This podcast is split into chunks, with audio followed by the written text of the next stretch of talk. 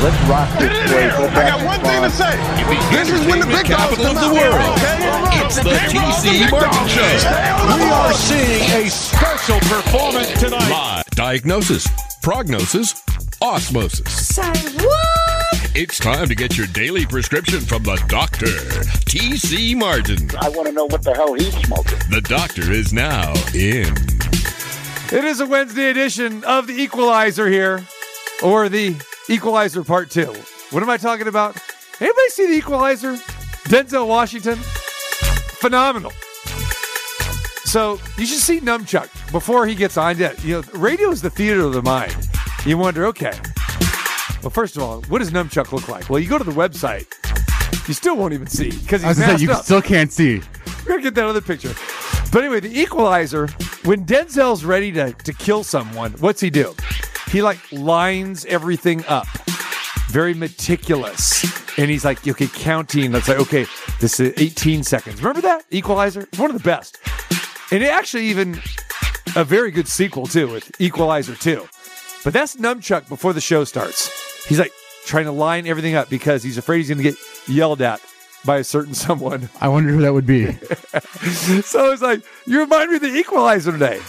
Yeah. Way to go, Denzel. All right. Wednesday edition of the show. Glad to have you with us. Oh, yes. It's a, a fun day, Wednesday. Why is it a fun day? Well, because we have a lot of fun guests today, like we normally do.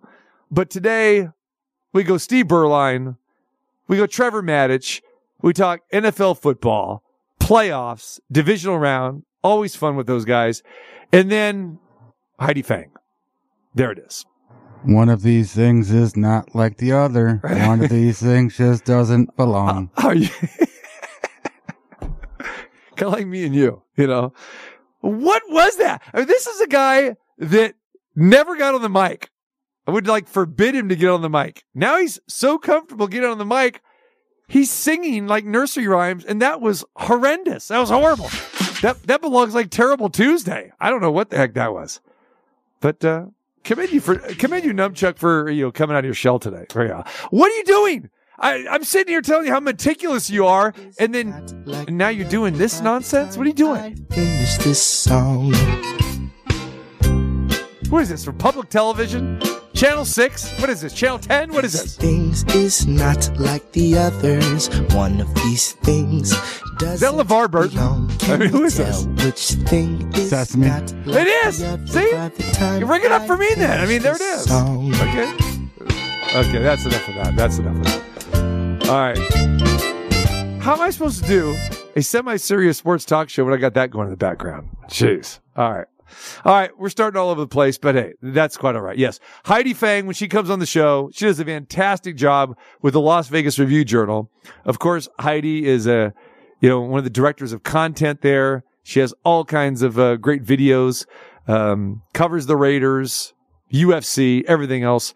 But for some reason, when we have Heidi on the show and we want to get serious and talk to her about the Raiders, something awry always happens. And she ends up car broken down and then f- she feels guilty. So she, he calls us from the side of the freeway or At a, she, pho- at a phone store. a, a phone store, the library. She has her kid, forgot to return a library book, some other nonsense like that. She gets kicked out of the library. Uh, she gets kicked out of the Raiders facility because she was too loud. Remember that? she got locked out of Raiders. She got locked out. Yeah, they're in Henderson.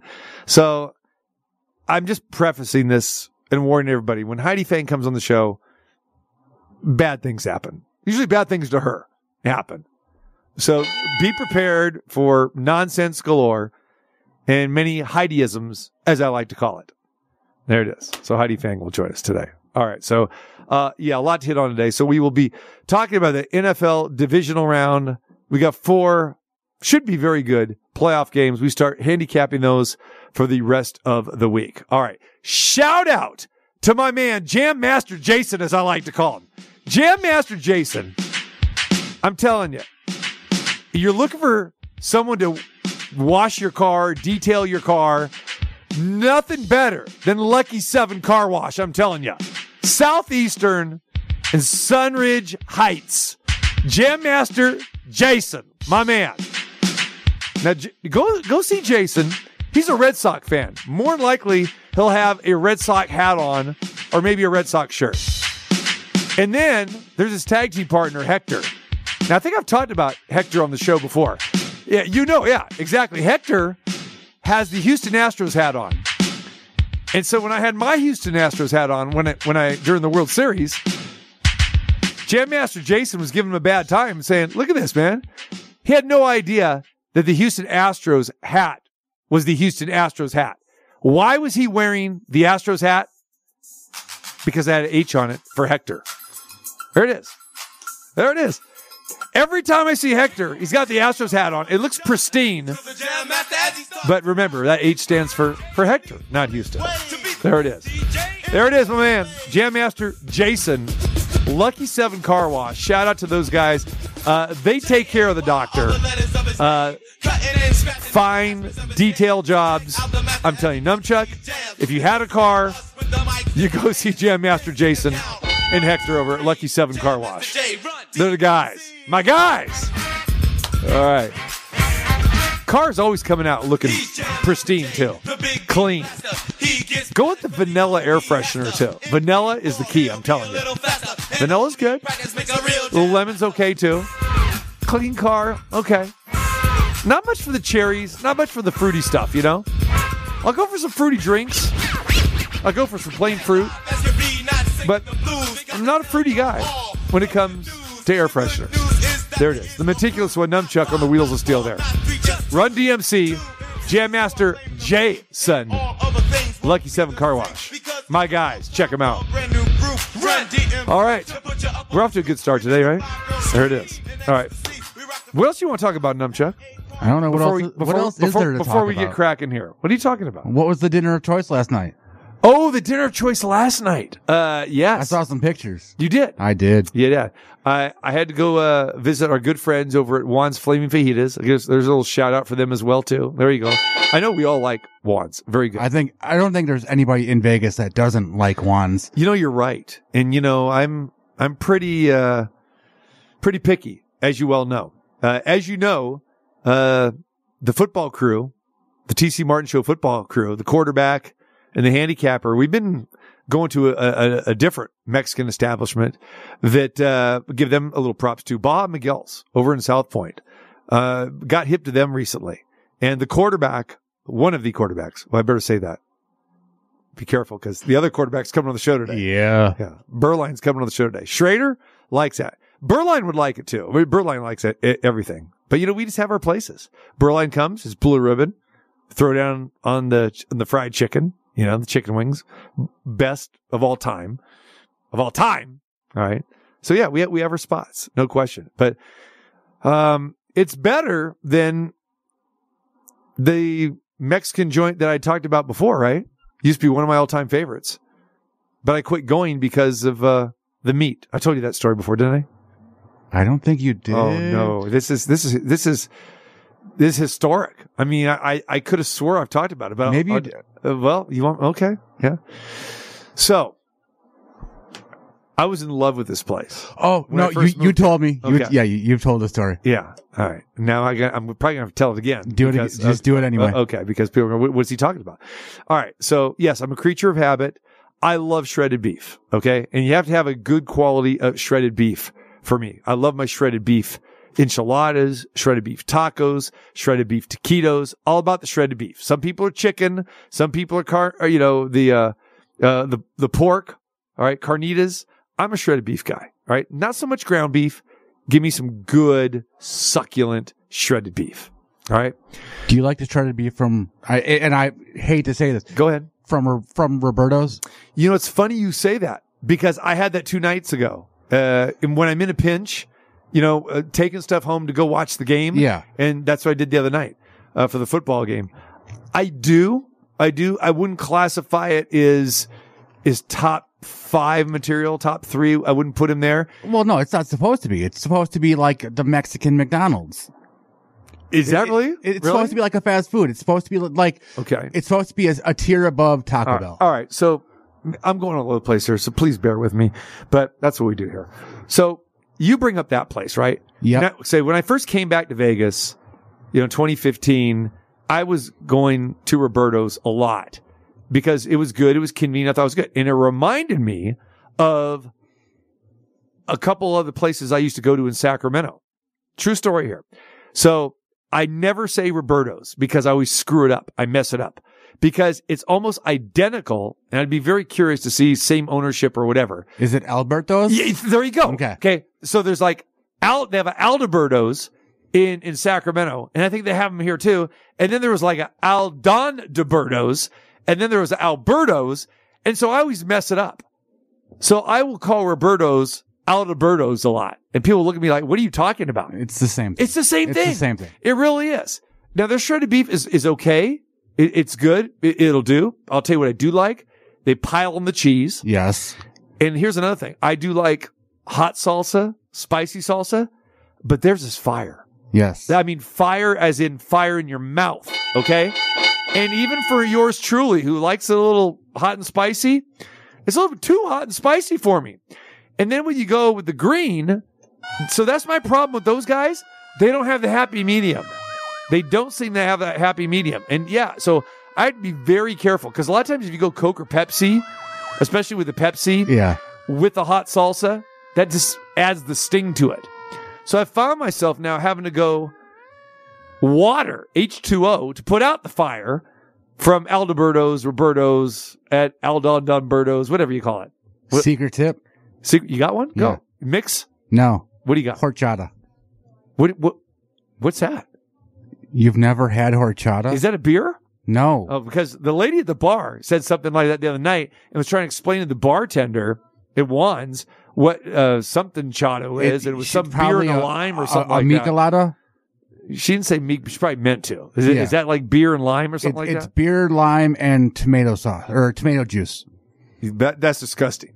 But maybe that's what she meant. But what she got, she, she ended up getting a beer with lime in it. I don't, I don't know. Horchata is like uh, rice water, rice, white, rice, rice. Like they wash off the rice and it's like cinnamonish. It's very But good. you want me to drink something that somebody washes off it's not food no, not like that. before they serve it. it's not like that. You said they wash off the It- rice. It's like the like the water from the rice. Like if it sits, Wa- water from the rice. That sounds disgusting. Yeah, that sounds like the Sabrett hot dog you get in downtown New York City. That's been sitting. That dog's been sitting for hours in that water that Magnum Chris Chapman likes all the time. We'd have these debates about that. Telling me there's a chance. I don't know what you're doing over there, Mister Equalizer. You know what you're doing? You're killing the, the equipment today. Is what you're doing. I just here. did. Instead of uh, killing those Russians. I mean, you're, jeez, Turkish, whatever they are. it's got water, rice, cinnamon, and sugar in it. So I suppose. Well, that sounds good. Like It, it, it, it, it- so like it will. And where do I get this at? any Mexican place has it. Roberto's has it. Yes. Does it come in a bottle? So it looks no, it's it's one of their little fount. You know how they have like the uh, Yeah. uh frescas. Fanta? They have Fanta, but you know how they have like, it's like a Fanta. it's not like a Fanta. Yeah, I don't like Fanta. This is it's more of Fanta's like a, orange, isn't it? It's very yeah. Well, no, there's All right. wh- What is Fanta's this? like a soda. All right. What, what does this have to do with washing rice? when you, And you, and you drink it to put out the fire? Why do I feel like I'm on the ten, $100,000 pyramid or whatever it is now? Hey, yeah, yeah, yeah, yeah, yeah, yeah, Pass. Yeah, yeah, yeah, yeah, you know, yeah, Pass. You know? Hey, speaking of which, Robin Roberts, my good friend Robin Roberts, you know, Good Morning America. Ro- Yes, we're yes. all over the place there. I, I, I told you, Robin Roberts, uh, you know, and I were on Maury Povich together way, way, way back in the day. And I saw Robin Wait, Roberts wait, hold on. fail miserably. hold on, Uh, breaking news? What? breaking news. What? Yeah. Were you the father? No, no, no, no, no.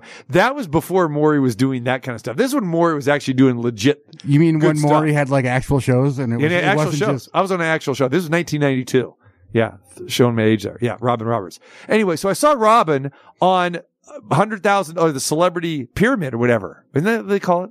Something million dollar pyramid. million dollar It used to be ten thousand. There's, Then it went there's like four different versions of right, it. right. All right. There there was a celebrity version, and she was horrendous. I love Robin, but she was horrendous. She couldn't deliver clues. She couldn't get the clues. Yeah, that was bad. But anyway, I don't know. This segment is just it's all. And that's okay. Horchata is, is We're will- back to this again. go, Okay. go back to that. Right. It will help. It, it- it's it will be like the milk issue. You know what I'm saying? Like when you have the hot stuff and you have the milk and it, Yeah, yeah. it, it cures it Okay. instant.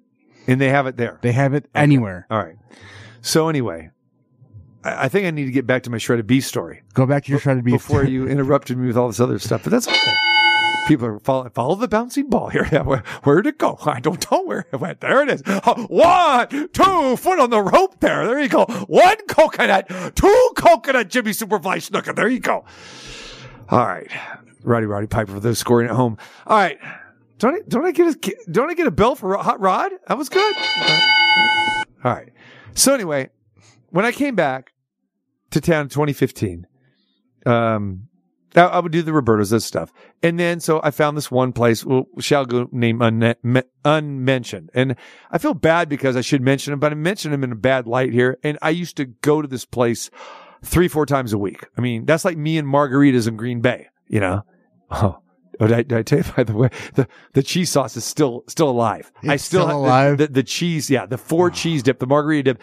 I, I'm, I'm trying to pace myself to make sure I have it for the rest of this weekend. All right. So there you go with that.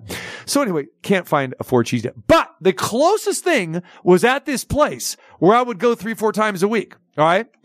And of course, being a regular there, you know, they would take good care of me. Great care. Loved it. But then after a while, I got kind of tired of just, I think I went too much. And I, and I, and I blamed the problem that I'm about to tell you about because I thought, well, it's just me. It's my taste buds are off or whatever, right? So one day after having the, t- the shredded beef taquitos and the tacos and the enchiladas, finally I said to one of my favorite servers there, I said, let me ask you a question. Um, where, what kind of beef is this? Now, to even regress even farther, the last time I said that, what kind of beef is this? I might have told this story too. When I was in Mexico, when I was in Mexico and I was in Mazatlan up in the hills and the mountains, and the guy said, I said, what kind of, what kind of meat is this? And he goes, meat. I go, I get that, but what kind of beef or meat? And he looked, looked at me like I had three heads and said, meat. And I told you what happened. I mean, I, I didn't know what I was eating. And then, you know, later on after I left the restaurant, I see like this cow or this bull that's being transported on a, like a 1985 blue Toyota pickup truck going through these, these dirt mountains of, of Mazatlan. I'm going like, is that what I just ate or, or what, what, what did I eat? I had no, I had no idea what I ate. So at that point in time, going back, whatever it was 10, 15 years ago, I, I was, I really like to question the beef now. All right. And I don't know what I ate that day in Mazatlan. But anyway, so I said to the server at this restaurant, what kind of beef is this? He goes, what do you mean? I go, well, you know, is it, you know, is it shredded sirloin? Is it ribeye? Uh, you know, you know, what actually is this? And he goes, oh, he goes, uh, he goes, from a, from a can. I- I go, what? Go, what? What? And, he's like laughing. I go, I go, no, seriously, seriously. What kind of meat is? He goes, dude, I'm telling you, it's, it's from a can. He goes, you want me to show you? Go, Hold on. Bring the manager over here. So bring the manager. Okay. And the manager, great guy. Got a ch- got to know him very, very well over the years. And so I said, Hey, um, you know, I'm sitting here talking to our server and he's telling me, you know, I asked him what kind of shredded beef you have. And he goes, what'd he say? I go, oh, am I going to get somebody in trouble now or what? You know, I go, well, you know, I was asking him if it was like sirloin, ribeye, or, you know, ground chuck, you know, you know, what is it? And, you know, I go, so what is it? He goes, well, he goes, it's out of a can. I go, that's what he said. I go, seriously. He goes, yeah. He goes, but he goes, it's really top notch quality. It's from Brazil. Go, what? You're serving me shredded beef out of a can at a very fine Mexican restaurant. Yeah. I go, I don't believe it. Takes me into the back room. And what do I see there? Cans of shredded beef. And where's it sell? What's it say on it? From Brazil. Had like the flag on it. Where's Pele when you need him? May you rest in peace. Okay, so now you, Mr. Paranoia that I am, going back to Mazala and everything else. I'm thinking, are all these Mexican restaurants doing this? Dude, it was the last time I ate there. It's the last time I, I don't blame you I one bit. disappeared. And these poor guys, I had one of my favorite servers, bartenders, managers, owner, didn't really care so much for. But anyway, because I didn't like the way the owner treated a lot of the employees, but I really liked their food. So I started telling the rest of my friends about this and they, are, are you, are you kidding me? So then they start boycotting the place. And then my one friend kept going back because his wife kept wanting to go back and the family and this and that. And they would go back, but they would order chicken and not the beef. So anyway, Did you ask what the chicken was? no, because I, I don't do, I don't eat, yeah, but I just, I was done. I would have just been like, "What's the chicken?" So anyway, now you're acting like me, right? Pretty Yeah. normal. Yeah. Do you know of any other Mexican restaurant that would do that? But, No. But you don't know, do you? Because you probably haven't worked in some of these kitchens. You don't know what they serve, right? No. All right. So when I started going to other places, I started asking them, and they look at me like, "Well, what? Yeah, it's you know, you know, it's fresh beef, it's this and that, boom, boom, boom." So I would tell them the story. They were flabbergasted. They had no idea that restaurants were serving canned beef like that. But it's true. I saw it with my own eyes. So now, am I a snob for that? Not one bit. I don't think so. Not one Right? bit. Yeah. Yeah. So now I'm really, so, you know, you, you know, I'm a, uh, I'm a hot dog connoisseur. I'm an iced tea connoisseur. I think I'm becoming now a shredded beef connoisseur, Yes. steak connoisseur. I'm, I'm, I'm that too as well. French fry connoisseur. But now, oh, and of course a milkshake connoisseur. Any more connoisseurs I got in there? Exactly. Yeah. Again, I only say I only put connoisseur there if I'm very serious about it. So uh, you know, cat hamburger. No, I'm not. I'm, that's, I'm casual with that. But yeah, I, I think I'm becoming shredded because I'll tell you why. There's another place that I'm I've weaned off of because I've noticed that their shredded beef is a little too fatty. So now I'm kind of off of that place a little bit. So I'm telling you, these Yeah. the, the the two places I've been frequenting the most, shredded beef is spot on, spot on. Shout out anybody who's been around Las Vegas for a long, long time. They'll know what I'm talking about. And, and I and I compare it to Willie and Jose's. Willie and Jose's back at Sam's Town. Were you here back in the day, Numchuck? Do you remember? I've you- been coming here back and forth since '89. So Okay, yeah. Yeah. Okay. Willie and Jose's was fantastic. I mean, great, great food, great service, everything. And then finally it went away, uh, there at Sam's Town going probably about three, four years ago now. Anyway, so that would always kind of be the mark. And then my place in Green Bay, just o- outstaying as well too. So those are kind of, they were the high bar for me. And there are a lot of other great places around town. Don't get me wrong, because I've frequented a lot of them, but that was the first time I ever encountered canned beef. Just so beware. I'm just saying, people, when you go out there and you're looking at, you know, restaurants, don't be afraid to ask them. Now, you know, you've been with me, so you know, and, and people are listening that have been with it know, when I go to a ballpark, what's the first thing that I, that I look at and what do I ask? Well, I haven't been with you at a ballpark, That's right. so But but you, I've heard eno- uh, enough stories. It's the hot dog. It- absolutely. It's what kind of hot dog you got? exactly. And I, What- yeah, What I, I kind of knew hot dog? exactly what you. Yeah, It, first of all, is it all beef? And ninety percent of the time, they'll the the the the concessionaires, of the ballpark will say, uh, "I don't know, I don't know." exactly. Okay, well, go ask. How do you not know when you serve thousands of hot dogs a day what kind of hot dog? Well, the manager knows because the manager gets it out of the cases and this and that. See, that's not a good sign. So I tell you, those hot dogs have been sitting, Sitting on, there for- you know, you know, like the Seinfeld episode in that movie theater. Yep. on that rotisserie forever, right? Ugh. Second day in a row, we've had two Seinfeld references, right? Yeah. we got the mango. I got the mango. George, yeah. I had someone ask me, they heard the show yesterday, and they go, What was that mango story? And I go, well, You never saw that episode? I mean, It's a great episode. it's a great episode. The mango. Yes. Exactly. They go, Are you sure it wasn't pineapple? Of course I'm sure it wasn't pineapple. It's mango. I watched the episode. I know the episode inside out. That that mango is like a like a vitamin B12 shot. Right? To get that erection up, right? They didn't use that word. George didn't use that word, did he? No. Or Kramer. What? I said it. That's right. Where was I going with this?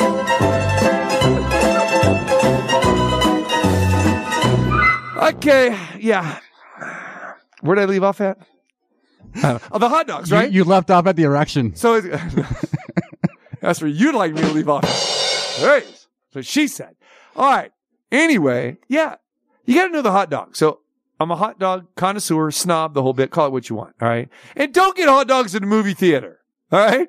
Going back to the Seinfeld episode, they've been on the rotisserie forever. Or it's 7-Eleven. How about that? You go, you go want to go grab a soda, a Slurpee or something. Gotta like the Slurpee. You know, you go ahead and you go get a beer in a, in a 7-Eleven or something. You don't get the hot dog there. How do you get nachos there? You stay up the AM PMs. Nachos I'm just rip- hold on. The nachos at 7-Eleven are not bad. You know why? No, Because it's why? it, it- they're okay. Anybody who, who plans a meal at a 7-Eleven. I'm not saying you plan if a you meal. plan a meal at a gas station, you're a horse I, I have had 7-Eleven nachos. You know why? Because I'm here and it's right there. Okay. But it's a bag. You open the bag and you put the cheese on it. It's not like it's Open a bag. so it's like a so they you know like the And uh, the the, the containers that they put like Yeah. normal nachos th- those chips were were made two months ago. months. Yeah. I'd probably say two years ago, but but you know and you're to eat that. I mean You, I brought you the creme de la creme, the did. Cadillac of chips. and yeah And they, they were made that morning, they weren't made that morning, but well Monday morning. Monday morning, Wait, wait, yeah. Before I- I- I came know- over I- on the yeah. plane, yeah. yes, But you're eating bags out of chips. I mean, but I'm chips out of but I'm just saying been there for two years. I've had to do it for emergencies. Okay. You know, like I'm hungry. Okay, I'm gonna go over there and eat. I understand. I understand. Ask about the hot dog. Okay. At- what kind of hot dog? Okay. The Vienna is the Cadillac. Number two is Nathan's. Number three is Hebrew National. I'll eat, I'll eat those. Okay. These Sabrett water dogs and, and the ballparks, you know, Armour. Forget about it. Not happening, man. So anyway, yes. So now I be, I, I've got into that now where I start going to these restaurants and I'm asking, and it doesn't stop there. It's the steak too. Even though it says filet mignon or New York ribeye, I, I've gotten, I'm, I'm that guy now. I'm that guy. It says, okay, is it choice or prime? And if that server has to say, I got to go to the back and check, I'm out. I'm out. Have an appetizer. That's it. Are are you saying that you're kind of a male Karen? No, milk. No, no, no, no, no. That's like if, if something's bad, you go. Are you, are you asking for the manager instantly? if something's bad. Yeah. No, it's not like that. Okay. I, I'm before I'm ordering, I'm just asking what type of meat or beef it is. Yeah. You know what I'm saying? That's all I'm doing. And again, so I, I, I've graduated. I've not gone, you know, I'm, I'm done with choice. I won't get steaks out of the grocery store anymore. It have to be prime minimum or the grass fed or the Wagyu. I'm, I admit it. That's not being a male Karen. That's just being a snob or just knowing what you want to eat, what you like. Okay. You should always eat what you like. All right. Plain simple. If it costs a little bit more, I normally do.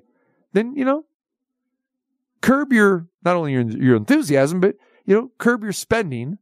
You know, something like, like you, Numchuck. Okay. Go enjoy a nice steak. Get a Wagyu. Okay. You're going to pay an extra maybe 20 bucks. That's okay. Cut down on a pack of cigarettes. Do that. And th- there it is. Wait, hold on. Cut down on about six monsters. Okay? That'll be it. You, you, I've you quit sacrifice there. There you go.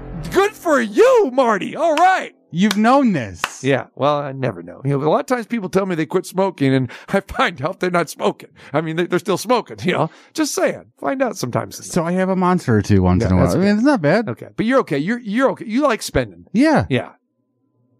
On Who meat. doesn't? On, on, on food. You're okay with spending a little bit on food. Yeah. Okay. You. As you should. I know. All right.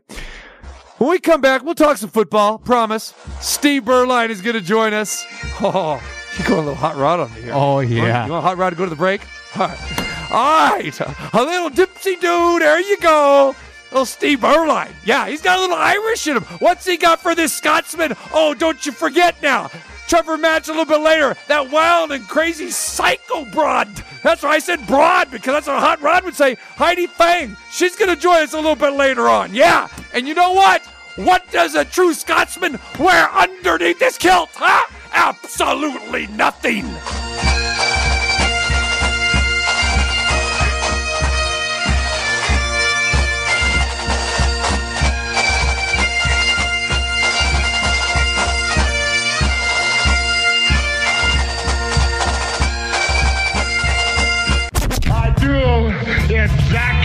What I want to do.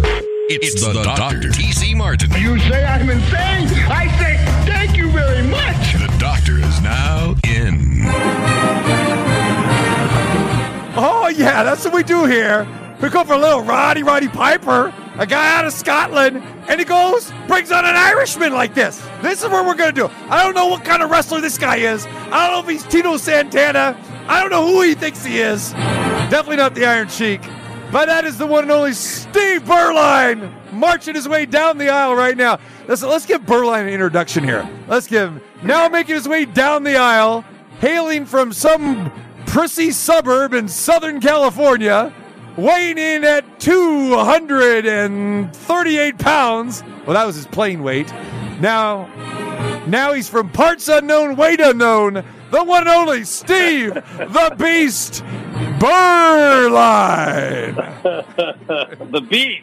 You like that? Golden boy. The The, golden boy should be. Yeah. I mean, I know that's already been taken, probably. That's true. But uh, uh, but you know, it, uh, we'll we'll still steal it. We'll steal it again anyway.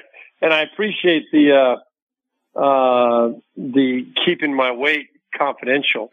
um, but I will say this: you were way heavy on the uh, playing weight. Come on, man. I, I was a No, no. I was a 220, 225 guy. I was gonna say that. I, I was 238? I was gonna I was gonna go the two twenties, but again, I was in that wrestling mode. And usually when you introduce the wrestlers, you got to be above like you know 235, 240 or fifty to, to Yeah, you got to pump it up a little bit. Yeah, right. I yeah. get it. Yeah. So that was yeah. the o- that was the only thing there. But uh, there, and I, I know you were a wrestling fan back in the day, Steve. I know, I know you were.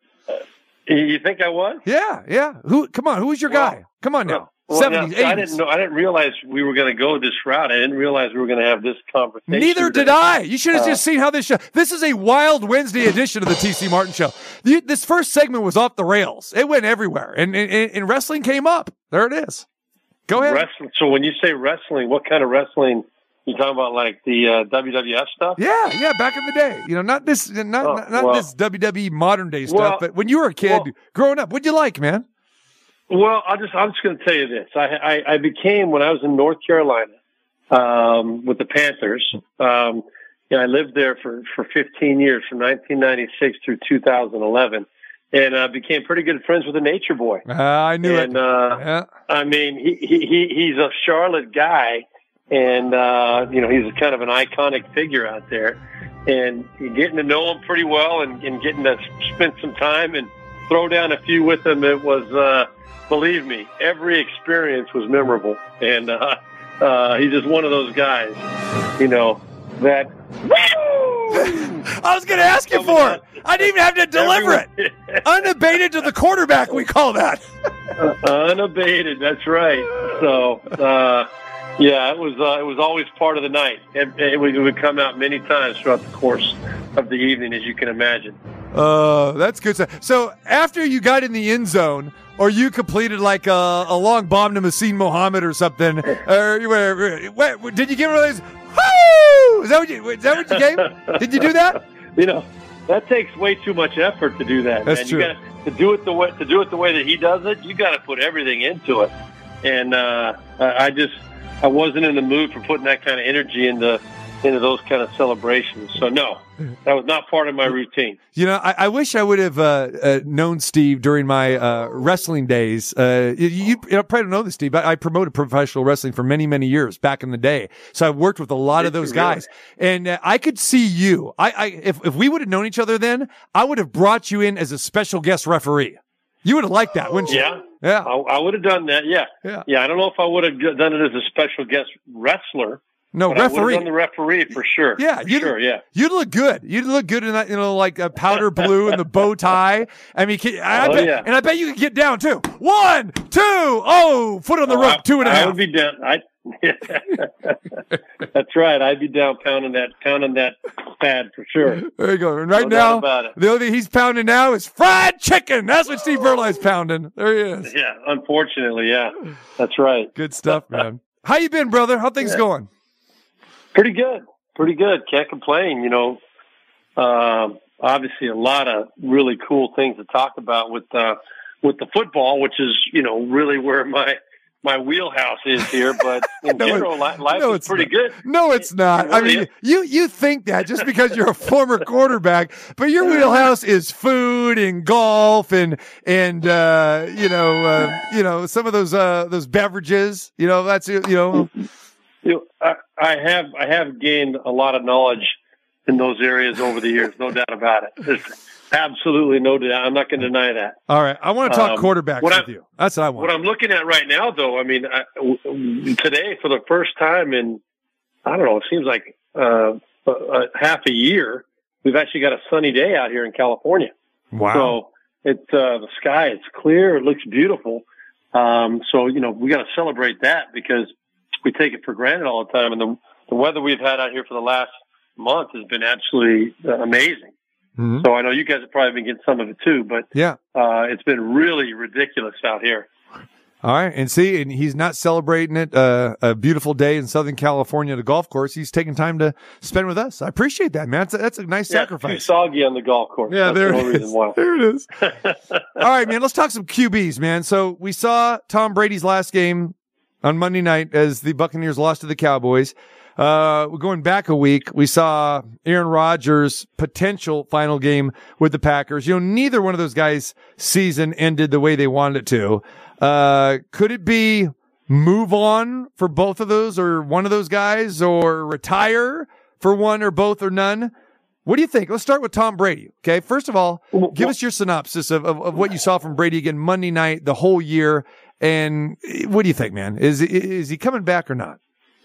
Well, I, I personally think he's going to step away. I think I think he's going to be done for good. I think this year kind of went the way that that I thought it would in terms of um, the overall success and the frustration.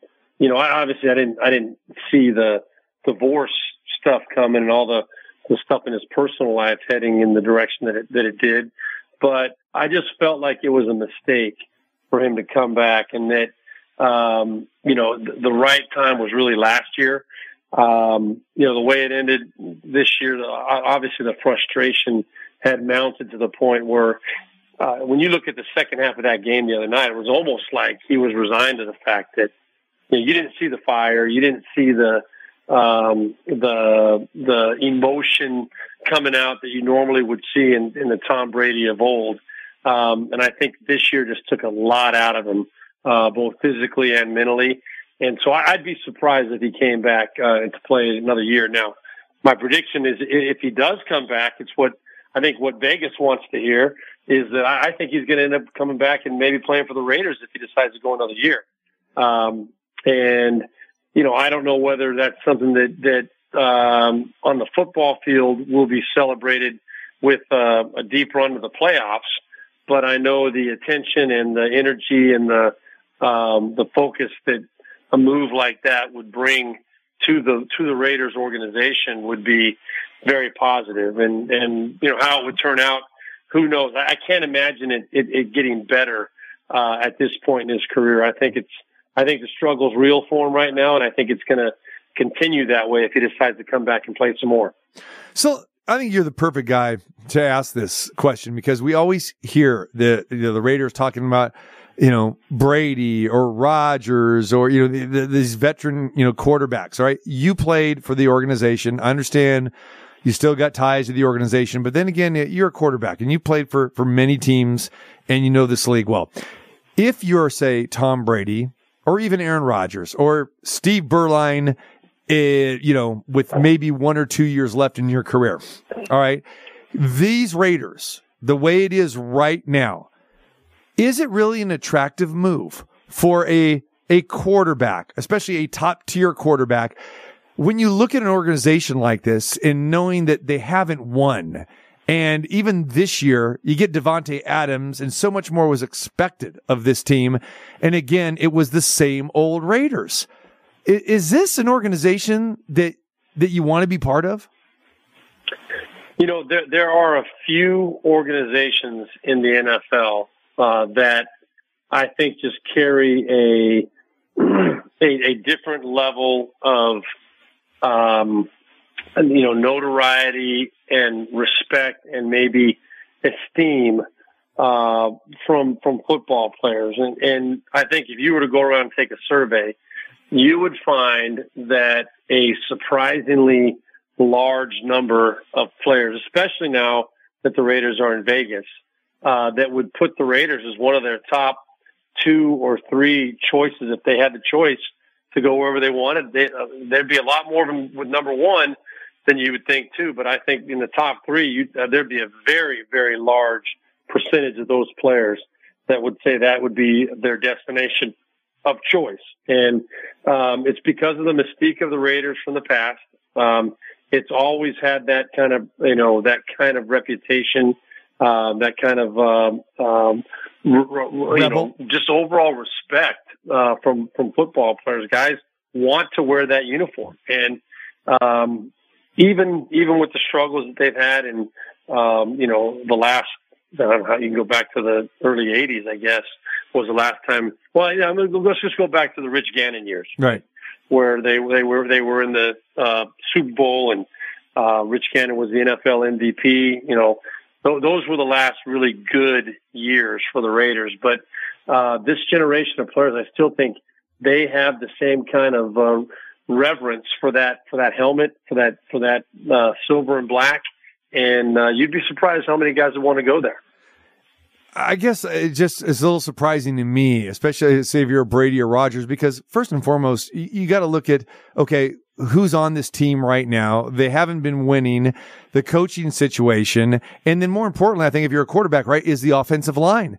And right. the, the Raiders did nothing to address that offensive line in the last draft or the last couple seasons. And as, as you know, I mean, that's been the Achilles heel.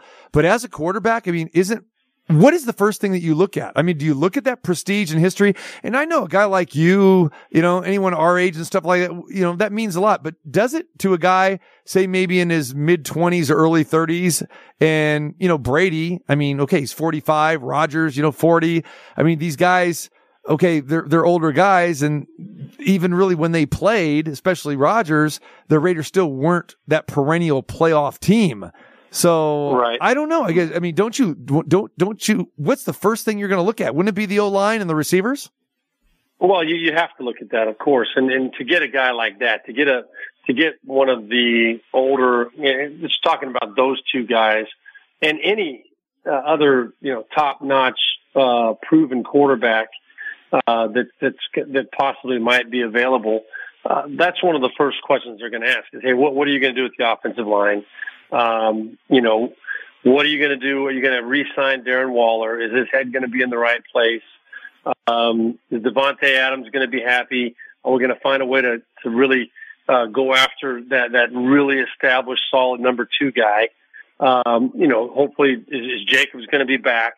uh, you know, that you're going to want to know what that, that team is going to look like before you commit to it. But for sure, the offensive line, it, it's got to be something, they can't give it lip service. They've got to go out and make the moves either through the draft or uh, through free agency to bring in um, the right people to solidify those guys up front and give them some stability there uh, before you're going to have a chance to bring in any kind of a marquee quarterback. So, um, but you know, if Brady, if Brady decides, and if it's if they're having those conversations, I'm sure that the Raiders organization, the brass, will make the right decisions and and bring the people in if they decide they want to go that route.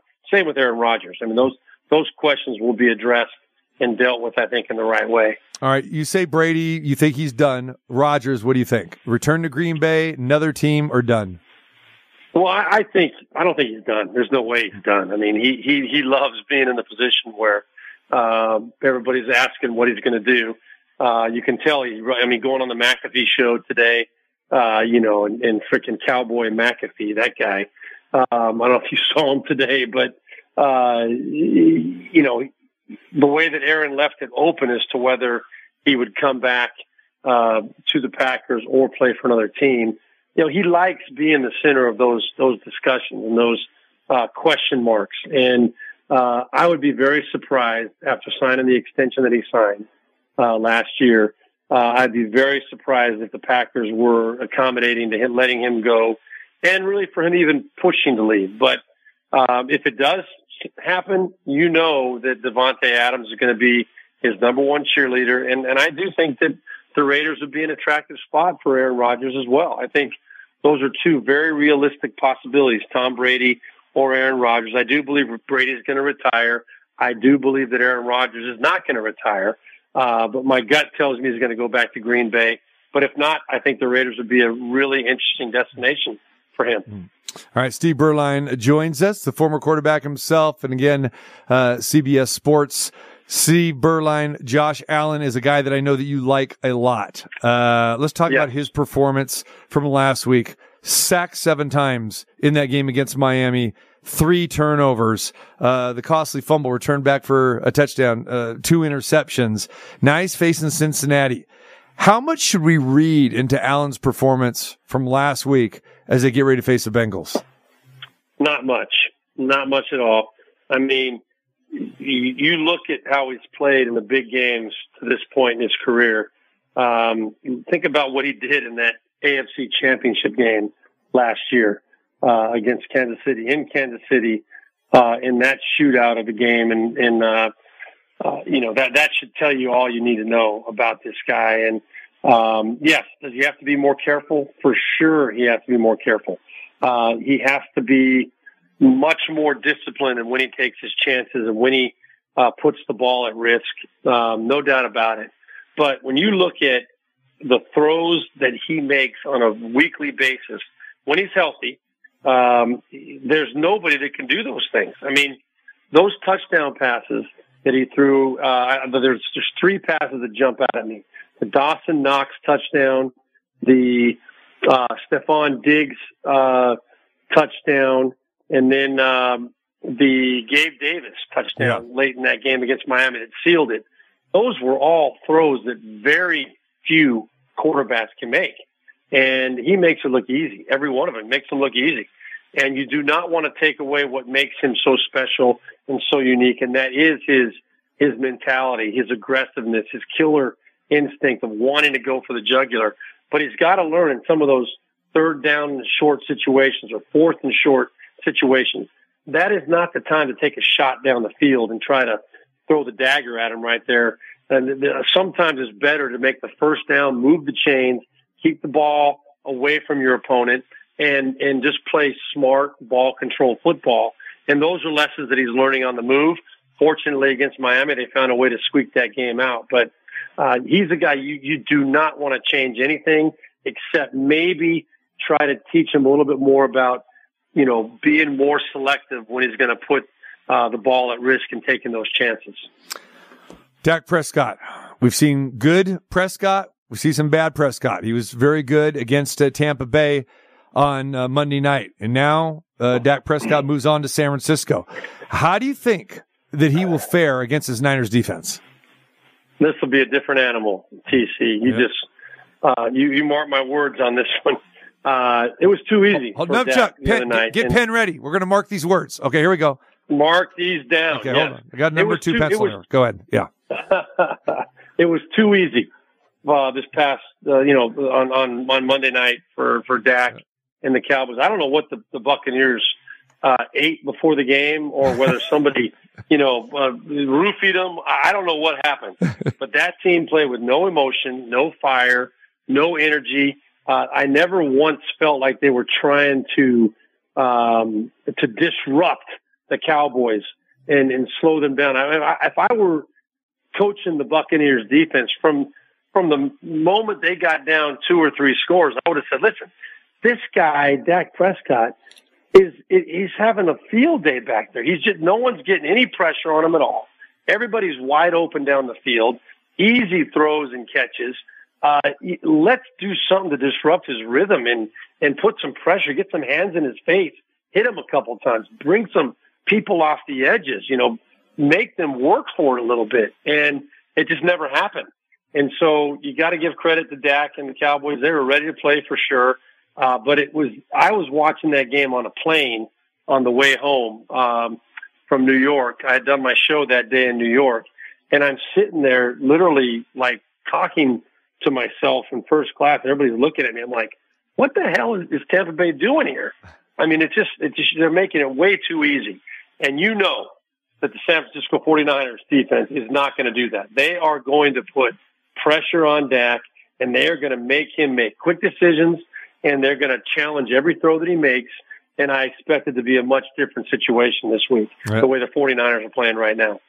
All right, Jalen Hurts. He's had the shoulder injury, but Philly hasn't looked good in you know three of their last four games. Actually, they had losses to to Dallas and New Orleans over that. How much of a concern are you as as Hurts comes back here and facing this Giants team that is playing some good ball? I understand it's a division foe, and they handled them you know twice, even you know beat them uh, with with giant backups last time. But as we know, Steve, we've seen teams kind of limp into the playoffs before, and sometimes it doesn't work out so good. Philly doesn't have a great history as of late, you know, either. Uh, how do you how do you read this game and specifically talk about Hurts against the Giants D? I think it's going to be a, a fantastic football game. I mean, I really do. I think um, the Giants, with what is, is happening there right now with the uh, evolution and the development of Daniel Jones, I mean, he literally was Superman last week. Uh, put that cape on early and he kept it on the whole game.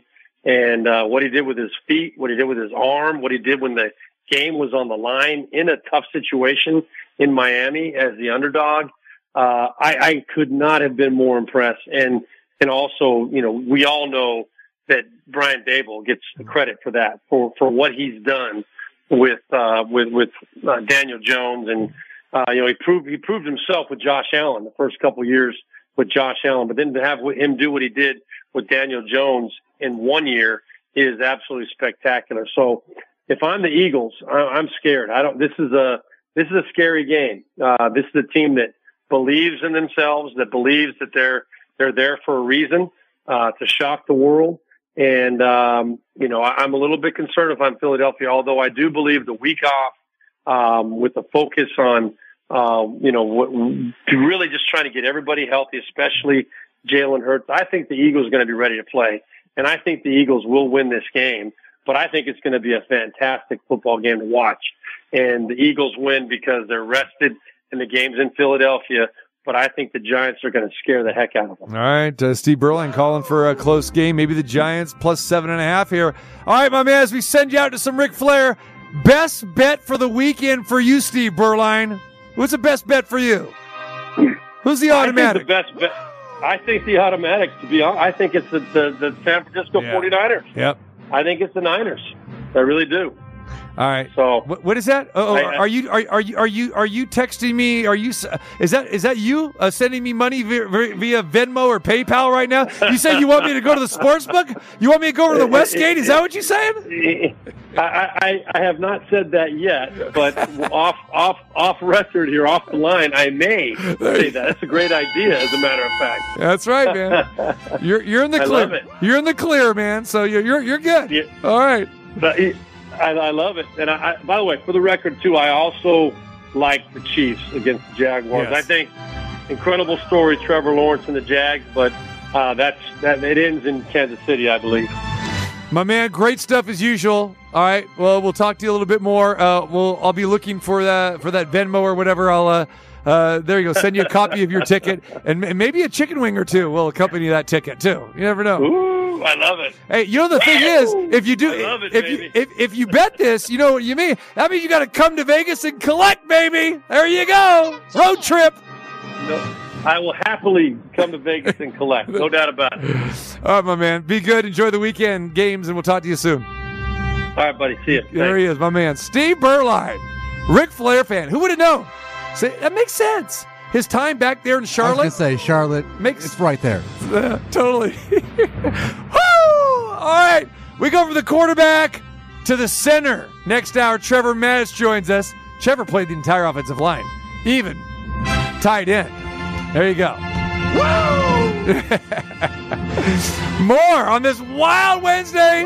And then the wild Heidi Fang joins us. Don't you dare go anywhere. One, two, three. Ring the bell. Nature Boy. Winner.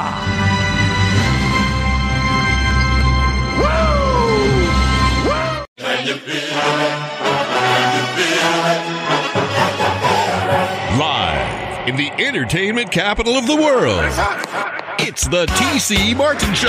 Been a great third down defense the last two weeks. The Steelers and they've got an interception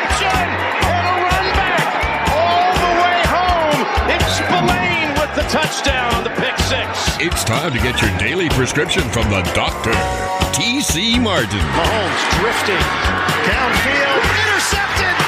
His first of the season. Jeff Heath comes away with it, and Heath could go. Tripped up by Mahomes inside the five. The doctor is now.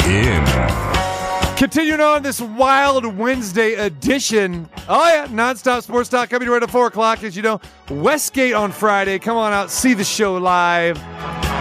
Yes, Marco D'Angelo in the house. Jay Schrader having a lot of fun. Of course, our best bet segment, as we have each and every week, our three best NFL plays. Hey, we only got four left coming up this weekend. That's it. Four.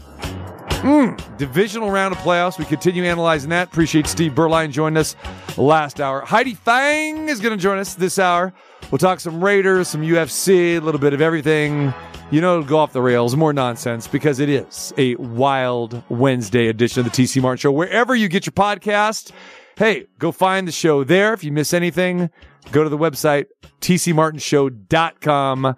Our featured interview up there on the website as well, too, on the homepage with Steve Tasker, the former Buffalo Bill great. Yes, uh, Steve Tasker in the Bills Wall of Fame.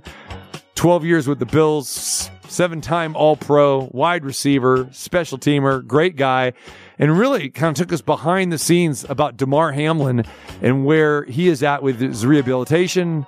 And as Steve Tasker said yesterday, Damar has been around the facility looking great, joyful. He was there again today. So, last three days, Damar Hamlin is uh, there, and everyone's asking me, well, is he going to come back and play? And well, obviously not this year, but I, I say yes. Yeah, next year he's he'll be ready for training camp. Is there a chance if they make the Super Bowl, he comes out one snap. Like first snap, he just comes out and they just purposely take the knee. Wouldn't rule it out. You Seriously. Yeah, absolutely. I would not rule that out. And, and yeah. then would that give him opportunity to become MVP? Ooh, no, no, no, no, no, no, no. That does. He plays. And he plays. That's. That's how yeah. you. That's how they, you know they, it's they all scripted. Yeah. No. Yeah. This isn't wrestling. Okay. There you go. See where your head is at. That's that's where you go. See where the last hour was. Uh, yeah, last hour, and this hour could be the same way because our good friend Trevor Matich is waiting in the wings. You know, he's he's he's slapping his head. He's getting ready to come on. I I just wonder, in with Trevor is back in Bristol, Connecticut before he goes on to ESPN. If he you know does that, if he's like you know if he's got fantasy on by Earth, Wind and Fire, or he's like you know slapping his head like his helmet or whatever, or if he's like putting on extra makeup or what what that walk is into studio whatever 29 there in Bristol, Connecticut. Only he could tell us, the one and only Trevor Matich. What is up, my man? Oh no, TC, it's walking music is Back in Black by AC/DC. And the alarm just went off. Hang on just one second. Holy smokes. Time! There it is. It's that I told. I, that's okay. There you go. It fits right Wow. into to the show today. No no worries, my friend. Yeah. Yeah, I here we go. say, it's just so extreme that I get all the analysts together right before we go on the air. We do an Oklahoma drill. that, that, that's why we're often bruised up and we're bleeding and we're missing teeth and stuff like that. Because 30 seconds before we go on the air, we're smashing each other off set. The Oklahoma Great. drill, mano a mano. There it is, man. Hey, a lot of teams have outlawed the Oklahoma drill, right? You don't see that. And tell us, Trevor, why they call it the Oklahoma drill. Is that Bud Wilkinson's uh, creation or what? Yeah, no idea. Uh, no, no earthly idea why they call it that. Uh, although universally, at least up until you know when I played, uh, if the coaches wanted you to switch sides of the field, they would always say Riverside. There might not be a river within 100 miles of you, but they'll Riverside, and everybody knows that means we switch sides of the field. So there's all kinds of stuff. You know, we always say we, yeah, we're going to watch film, and now they say we're going to watch tape. Yeah. Nobody watches film or tape now. They watch Yes. video files. Exactly. But they still say I'm going to watch tape. I know. See, I love this because I, I say that every time to myself. Like, come on, man. There is no more film. There is no more tape. And they keep saying it over and over. I love that. All right. So while we're talking about all this, okay, so the Mike linebacker, okay, why is it Mike? And why is it Sam? Okay, I understand that's strong easy. side. I mean, middle linebacker. Yeah, but why Mike and why Sam? Well, because yeah, when they draw it up there, they put an M for the middle linebacker, S for the strong side linebacker, W for the weak side linebacker. But weak side linebacker is too many syllables, right? Right. So they- they could name Will. it Wilberforce, Yeah. but you know maybe Will is short for Wilberforce. You know, Sam could be anything with seven syllables, but you know defensive players tend to be a little more in need of simplification than offensive players, shall we say? And so I'm sure they just use the the shortest one syllable words that are the easiest to spell as possible, so they can identify those guys. The funny thing is, though, um, you know, like the free safety, a lot of teams will call Frank, right? The strong safety they'll call Stan, and it kind of gets a little bit silly. It's like you've got the the Brady bunch here, and you're trying to remember all the names. I mean, everybody knows uh, Peter, Jan, Marcia, Bobby, Name all- Greg. Yeah, yeah, You got them all, Bobby, Greg. yeah. Okay, so I can't name all the all the Brady kids. I can't name them all. Marcia, we named them Um, all. We just hit all six. Okay, good for you. You got me. But see, that means that means that you don't need to play defense, TC. They could have put you on offense because you can memorize those things. On defense, they've got to give everybody a name and then learn it. Okay, back to our regularly scheduled program with Trevor Matich. Yes. All right, my friend. Most intriguing playoff matchup for you this weekend. Who is it? Intriguing. Well, what intrigues you? Yeah, what what intrigues me is Cincinnati Buffalo Hmm, okay. because Buffalo, you know, I picked them last week to cover as two touchdown favorites. I figured that they would finally be able to be counted on to play up to their capability, but that game where they beat Miami uh, by a field goal as two touchdown favorites kind of solidified to me that this year Buffalo has to be the most mentally soft team in, in my recent memory, certainly. They will, they, they win their games, but they only have, uh, they're about 50-50, I think, against the spread. So straight up, they're fantastic. Against the spread, they're average, completely average. They constantly play down to the level of their competition. And Miami, with the injuries that they've got, especially at quarterback, playing their third string, seventh round quarterback, Skylar Thompson, they still managed to allow Miami to come within three points of them. And part of that was because all universe quarterback for the Bills, Josh Allen, had three turnovers that led to 17 points, including a strip sack, fumble, scoop and score. That kept Miami in the game. Now, of all people in that game who should not have kept Miami in it, it shouldn't have been all, all world universe stupendous, uh, Josh Allen, the quarterback. And then you look at Josh Allen and realize that he is, he leads all quarterbacks in the NFL with turnovers. So I thought they'd get over that in the playoff game because if there's any time for them to play up to their potential, it's now with everything on the line. But nope, they didn't do it. If they do that against Cincinnati, Cincinnati has got the horses on both sides of the ball, actually, but especially on offense to burn them severely. Buffalo has to play at their highest level and they don't seem to be in the habit of playing at their highest level, even their best players. So that, that game intrigues me because in some ways, you know, Buffalo should really not run away with it, but they should win fairly comfortably. But I don't trust them anymore to show up. I really don't.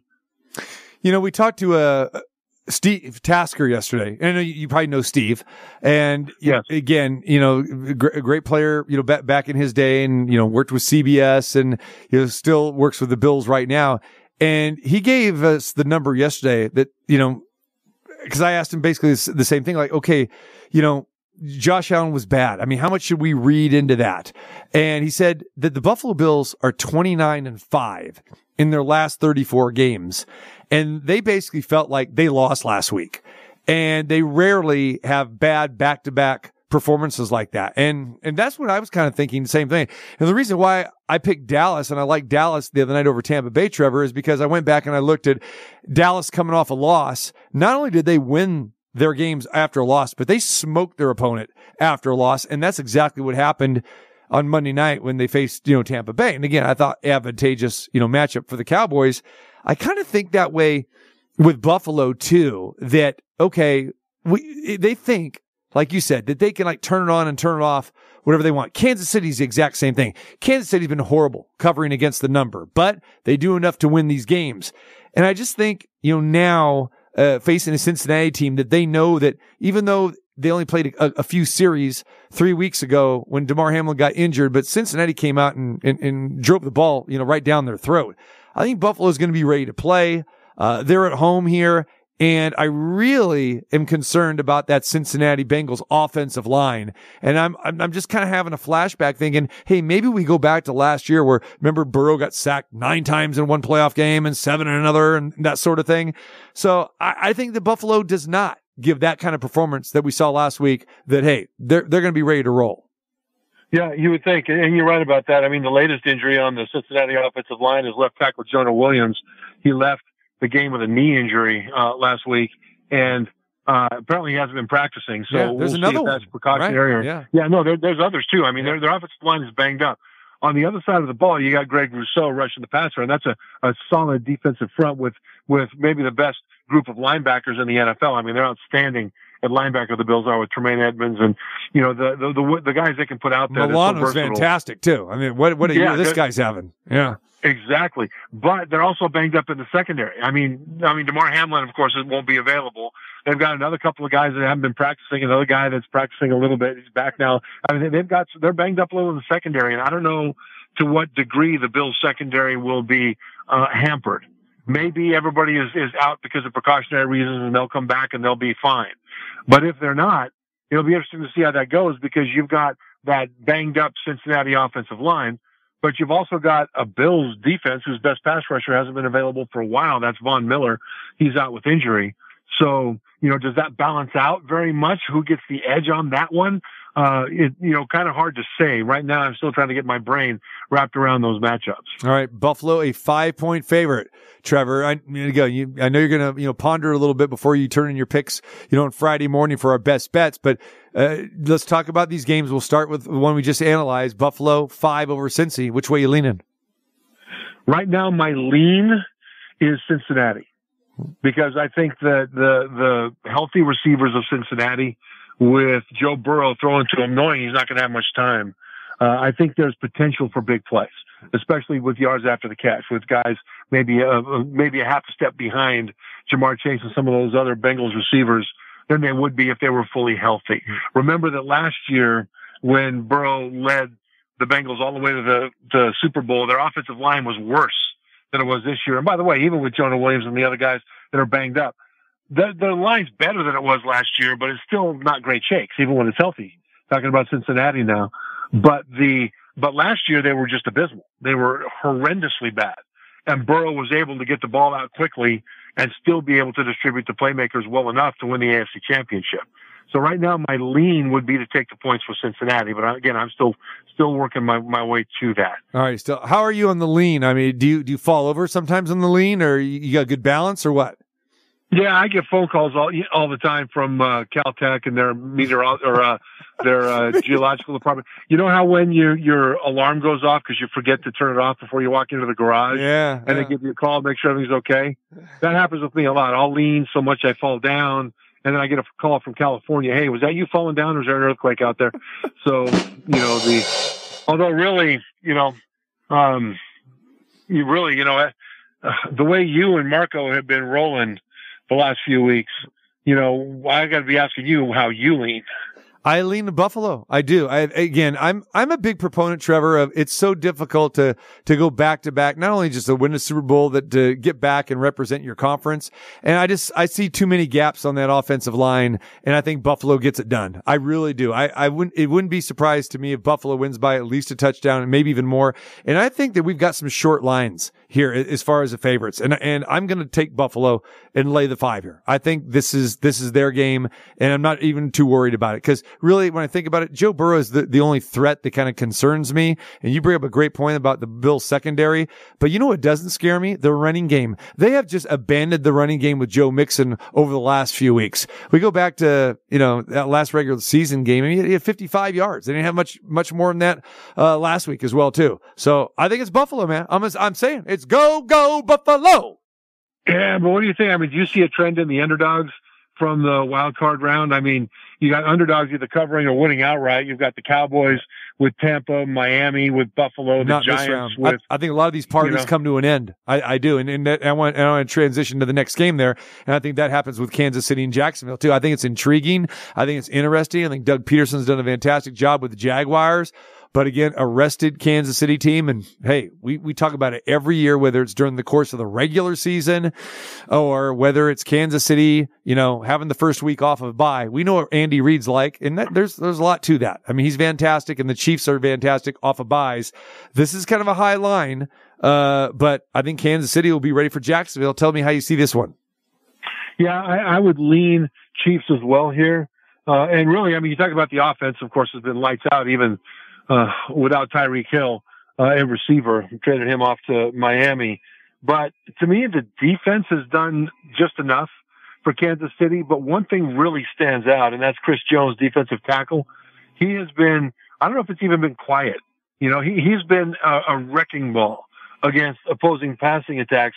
He, he has the most pass rush wins of any defensive tackle in the NFL. He's, he's like 26 or 27 more pass rush wins than the second place guy. And when you can get an individual defensive tackle disrupting from the middle at that kind of a rate, it changes what the offense has to do. And so I, I, I still don't trust Trevor Lawrence. I mean, he's had a lot of fantastic games this year. Certainly last week he had a fantastic second half, but in the first half he threw four interceptions. And I think in the Super Bowl era, that's only happened twice before, ever. And they still came back and they still won that game. So they're, they're riding high with confidence, but at the same time, Trevor Lawrence still threw those four picks in the first half. Right. Right. Absolutely. And you know, the Kansas City has had plenty of time to work on, okay, why? What bothered him? How can we duplicate what bothered him? What will they do to, to respond to what bothered him that we could then anticipate and take advantage of that? And as good as Trevor Lawrence has the potential to be, I, I just think there's a enormous quarterback advantage for Kansas City in terms of being able to rely on the guy for fourth, four quarters. Hmm. He is Trevor Matich, ESPN's college football guru. And again, hey, 12 years in the NFL. The guy it knows what he's talking about on this side as well, too, in the NFL. Let's talk Giants and Eagles. Another matchup between these two NFC East teams. Phillies won both of the matchups. The last one, uh, you know, really didn't mean too much, uh, especially, you know, for Philly. Uh, they still ended up winning the game and, and the Giants put a, put in their backups, but the Giants were very, very impressive on the road in Minnesota. I say this, Trevor, about that game is that it was a perfect matchup, just kind of like I, what I thought it was a, a perfect matchup, um, you know, last week for the 49ers against Seattle. I, I think that the Eagles against, uh, uh, the, the Giants was, is, is, is a perfect matchup for the Eagles here as well, too. I just thought that, that the Giants had Minnesota's number. Uh, it was a little revenge game for them. The Vikings have not been playing well. So I, I'm not really putting too much stock or credence into that. Kind of the way I didn't put too, too much into the Dallas game beating Tampa Bay because Tampa Bay was so, you know, banged up and their offensive line has been dismal. So I think a good spot for these teams because we look at matchups here. And I thought that was a great matchup for the Giants last week. I'm not so sure it's a great matchup for the Giants this week. What do you think? Yeah, I agree with you on that one with one caveat, and that is what will the Eagles do with quarterback Jalen Hurts? You know, the expectation is he'll be back to play this week. Uh, he's got um, an injury to his throwing shoulder that, that kept him out for multiple games. And he has been a big part of their rushing attack. I mean, the, the Giants and Eagles played twice this year, but only one time were both starting quarterbacks on the field against each other. And the Eagles doubled up the Giants on the points. I mean, the Eagles just absolutely crushed the Giants. They held Giants running back Saquon Barkley to 28 yards rushing. And, you know, it was just, it was just a, a great day for Philly, horrible day for New York. Um, but the Giants are better now. The Giants are playing better. I mean, Daniel Jones, the quarterback, has really found a groove. They figured out how to use him, uh, which means use his legs a lot intentionally, have him take off running from the pocket earlier than he normally would, uh, have called quarterback runs for him. And I think the reason they started doing that initially this season was that when he won the starting job, they figured, well, gee, we, we didn't pick up his fifth year option. So he's probably going to be gone next year anyway. We might as well pound him. So what if we, we, we wear him out and pound him down? But it turned out that the whole offense changed when they did that. Jones changed when they did that. And Coach Brian Daboll, the, the first year head coach of the Giants, really saw how to use him and his passing improved tremendously. I mean, he, he was the leading rusher for New York against the, uh, Vikings, but he also threw for 301 yards against the Vikings. And so Jones is a different quarterback now than, than the one that faced the Eagles the first time around. And Dexter Lawrence inside at defensive tackle for the Giants has been just a wrecking ball, a wrecking ball. Now the Eagles are better, but I think when you've got individual players, what Jones can do on offense along with Saquon Barkley, especially as a receiver out of the backfield, and when you've got Dexter Lawrence leading a defense that's playing much, much better.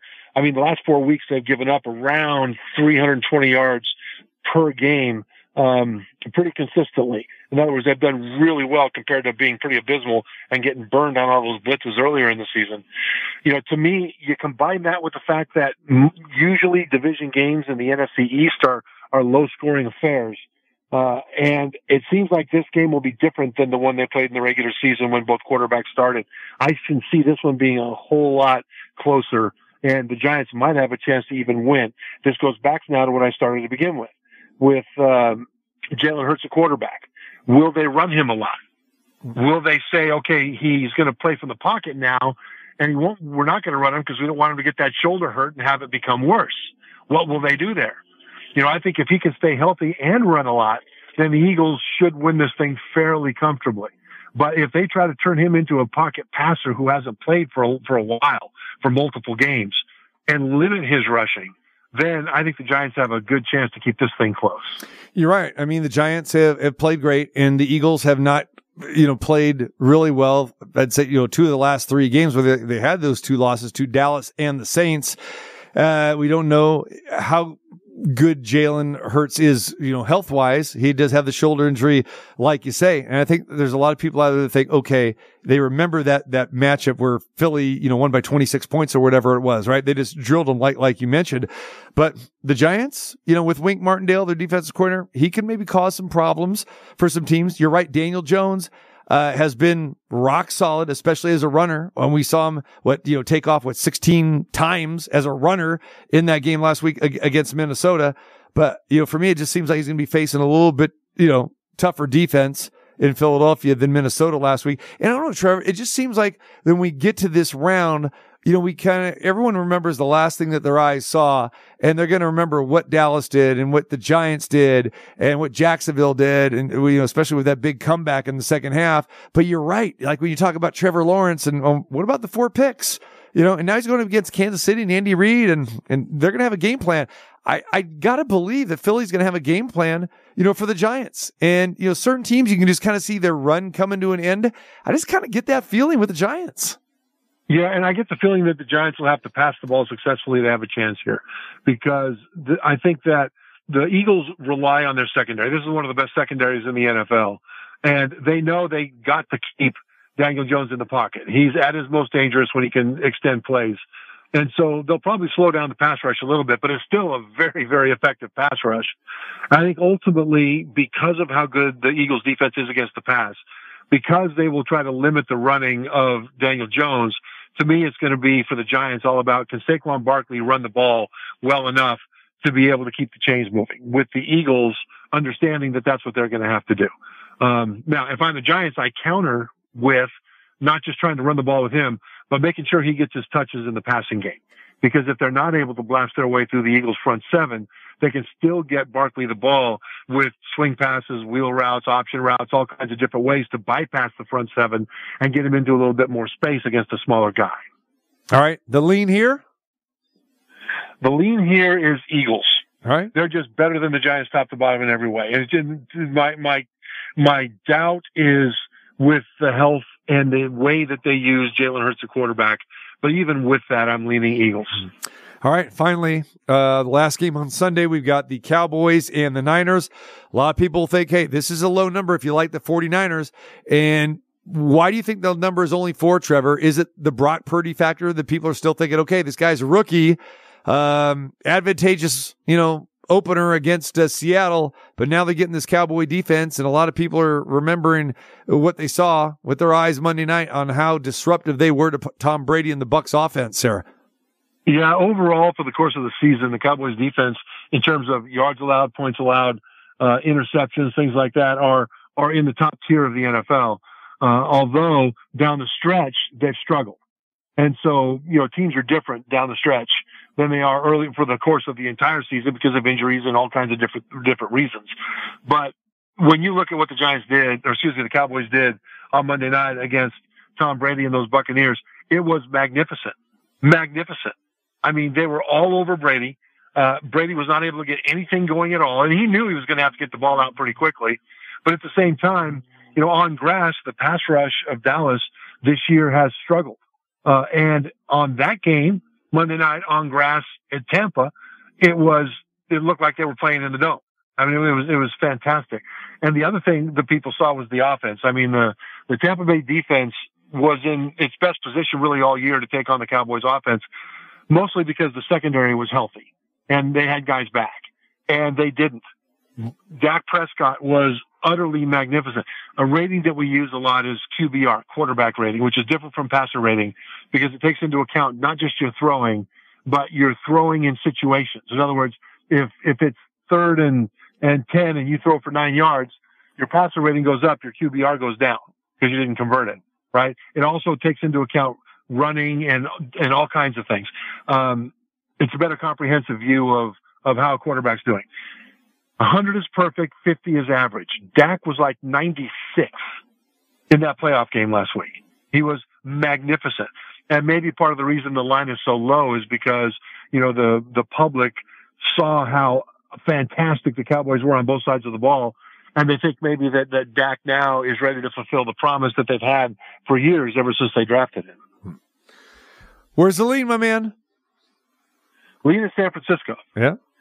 Yeah, because the Giants, or excuse me, the Cowboys still have the issues that, that, that we talked about going into last week's game. You were right to pick the Cowboys to win that. I was wrong. I thought that Brady would be able to exploit them, but the Cowboys just overwhelmed those expectations and overwhelmed the matchups that I thought would favor Tampa Bay.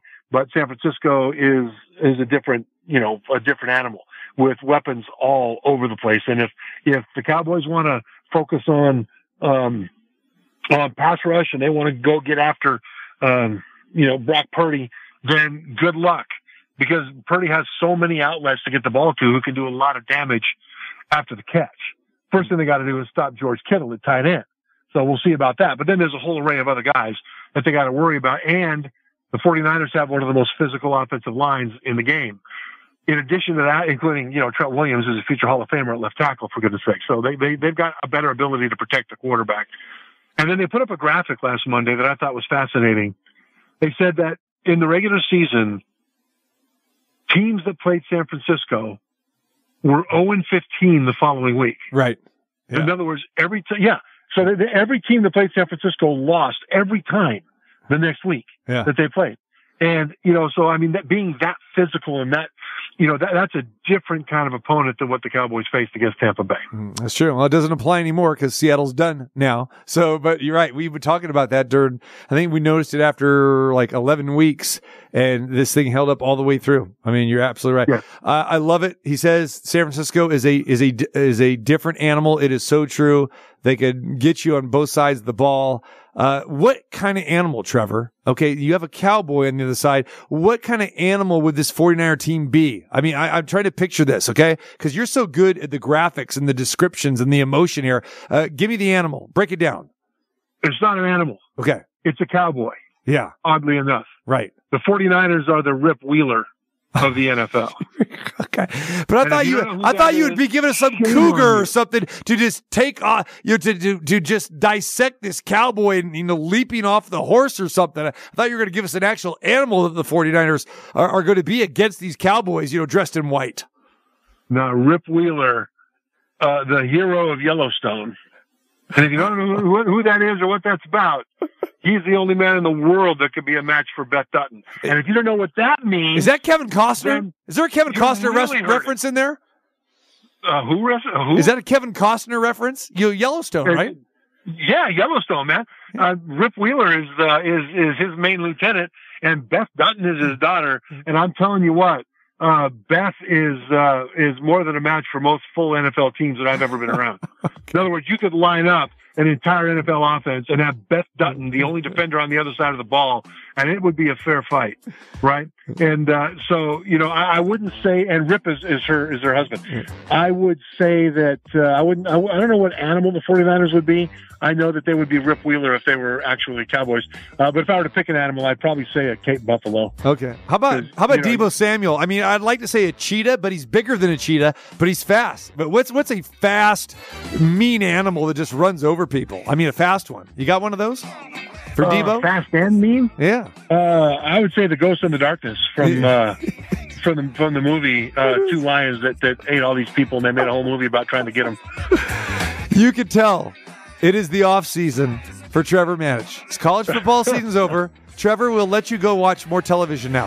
All right, we'll let you. Uh, I know you. You want to get right back into that TV. You got the popcorn going. You got the remote control, and then you're going to be glued in front of the TV Saturday and Sunday. Yeah, probably. Yeah, but in, in the commercials, I'll be watching uh, repeats of Yellowstone. There you go, my man. My man. That's it. Because I tell you, Trevor, I can't handle any more of Lily and that Cam turning that board, that, that stupid Coke Zero thing. And if I hear that Burger King commercial and that song one more time, I'm going to lose it because I can't turn the channel because the Sunday DirecTV package, I can always go to another game. These standalone games are forcing me to go with the commercial, Trevor's. I Whopper, can't handle whopper, it. Whopper, whopper, No! whopper, whopper, Stop whopper, it! Whopper. Ding fries are done. You you need to learn to appreciate our sponsors. That's true. All right, brother. Appreciate you. Uh, we don't talk to you on Friday. We'll be looking for your picks. Trevor Matich's picks will be up on the website with the best bets. We'll unload those on Friday, and we'll talk to you next week, my man. Thanks. There he is, my man, Trevor Matich. My man, Steve Beuerlein. My girl, Heidi Fang. Coming up next.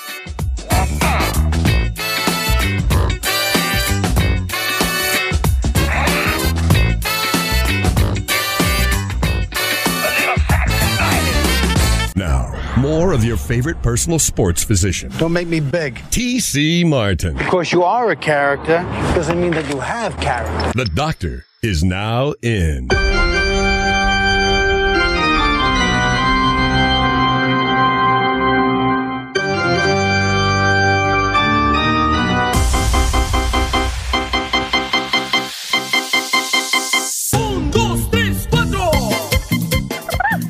And you thought it was Halloween at first, didn't you? You really did. But that can only mean one thing. Not all guests get their own theme song. But this wild, wacky broad does. That's right. We've already set it up. We have no idea what she's doing, where she's at, but chaos will ensue in the next segment. Heidi Fang, the Las Vegas Review Journal's very own content creator, provider. Uh, I don't know. I mean, she has so many titles. What's up, girl? Hey, how you doing, TC? Hey, I'm pretty good there. What is this, a little Rico's sister or something? Or uh, you coming out of a Bronx tale with Sonny? Uh, I don't what do know you, what, what do the problem is here. I was talking to my friend. He's from Brooklyn. we had a long conversation.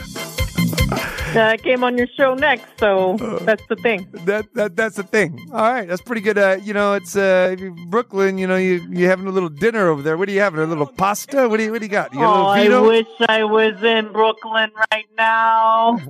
Oh, I'd have a chicken parm. I'd have some gabagoo. I'd have cannoli. Cannoli. Cannoli. Gotta the cannolis, girl. Goddamn it a cannoli. Cannoli. A cannoli and a spumoni. A little That's what my friend used to call it. He never said cannoli. He said cannoli. Cannoli. There you go. And then, and then I'd have, uh, oh, what would I have This is in Brooklyn right now?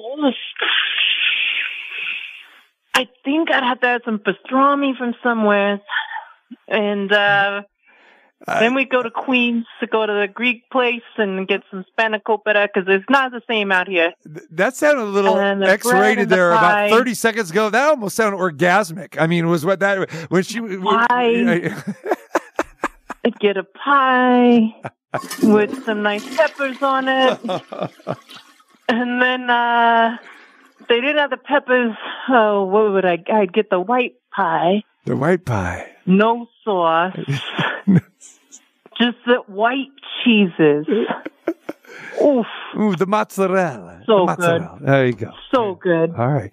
Uh, that uh, that uh, restaurant segment was brought to you by the one and only Heidi Fang. I think we talked about tacos. I know, right? You, we, you went all Italian on me. That's good. Oh, I did. I did. But I, my friend is Italian, and we were talking, mm-hmm. and this is how we talk. Is so, like, we talked for like a good hour because you know some stuff happening back over in my other home. We had to talk for a while, and just, you, after a while, you hear it and you know how to do it. Yeah, yeah. You got a little, you got a little Rosie O'Donnell in you right there. You know, that was a little Rosie. You know, or or a little Rosie Perez. That's that's what was going on there. Oh, Yeah, give me that. she's different, Billy. Don't be so stupid, Billy. That's it, Billy. Oh, I gotta get the higher pitch. When I say I'm thirsty, I don't mean I want a glass of water. That boy, that's it. That I don't man have the pitch. jump. Rosie is just one of a kind. I love Rosie. Hey, I love her so, so much. I haven't seen Rosie. She was the original Fly Girl. Yeah.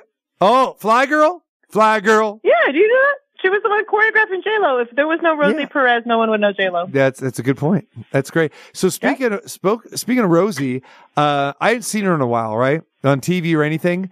And then all of a sudden, I am in love with Your Honor. Okay, are you familiar with Your Honor on Showtime? Oh yeah, yeah, Yeah. I watched it. Yeah, I watched it. Yeah, and I didn't watch this. Don't start yet. I didn't get to this one yet. Okay, so yeah, uh, episode one came out on Sunday. I actually watched it last night, and there's Rosie.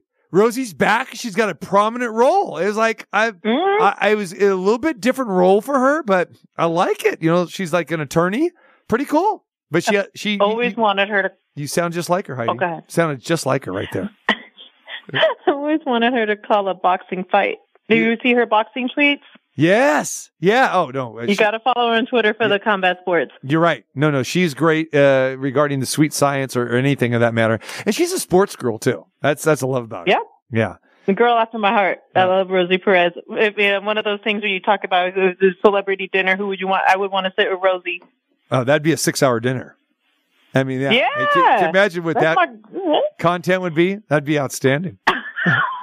I feel like we could vibe, me and her, for real. Yeah. Yeah. I can see that. Yeah. All right. Yeah. So uh, you get a little bit of downtime. The Raiders season's over. You're at that facility like 18 days a week. I mean, it's ridiculous. Game days, you're there early. You're tailgating. You're eating. You're trying to uh, get the press box food. Then you're down in the field. Then you're in some box. And then you're in the locker room afterwards. yeah. I mean, I don't know. I mean, uh, be you honest. are summing it about, uh, but you forgot the part where afterwards I'm doing the editing the video and putting it on the, the podcast. But that's okay because you you on top of it, TC. You know exactly where yeah. where I am and what I'm doing. so you about summed it up. I know, I know. So you got to be kind of glad that the the season's over. I mean, you kind of No, no, really. I love the chaos. I live and thrive in it. That's true. I love football. That's true. That's true. Yeah. What are the chaos are you getting involved with right now? I know we got UFC, oh, well, I right? so yeah. Well, I didn't get back right to the UC right away. You know, they put me on assignment, so I went to the uh, UNLV press conference Mm-hmm. about the new offensive coordinators and defense coordinator and special teams coordinator. Got to hear from Barry Odom a little bit. It was good. I, he's very. I like him. Me too. like what he brings to the table like just open personality to the point all about business focus getting this team locked in i think he's going to really bring something special to this team i mean the whole bobby petrino thing is a little bit like oof what happened there right and i'm Yeah. sure and he addressed it straight up no you know cutting around corners no Right. trying to hide that it was it was a strange and odd situation. Just got straight to it, and I respect that. I respect a lot of how he broke that down and what he had to say. And then I went to Golden Knights today in lieu of, uh, you know, Mark Stone injured. Yeah. So had to go. Uh, we heard from Marchie, Jonathan Marchessault, Mhm. or about you know what what this team needs to do to get back on the winning track after a couple losses. So I'm all back locked in all over Las Vegas, scouring the sports scene. Everyone's like, "Oh, hey, you haven't showed up in a year." Right, right. I know. I kind of get that too. You know, getting back to Golden Knights games because I mean, let's let's face it. I mean, with our schedules and everything, and the hockey season is so darn long, can't go to forty-one home games. I remember the first year, I, I Yeah. you know, with the playoffs, everything. I think I calculated. I think I missed four or five games that whole, and it was You just and I were in- exhausting.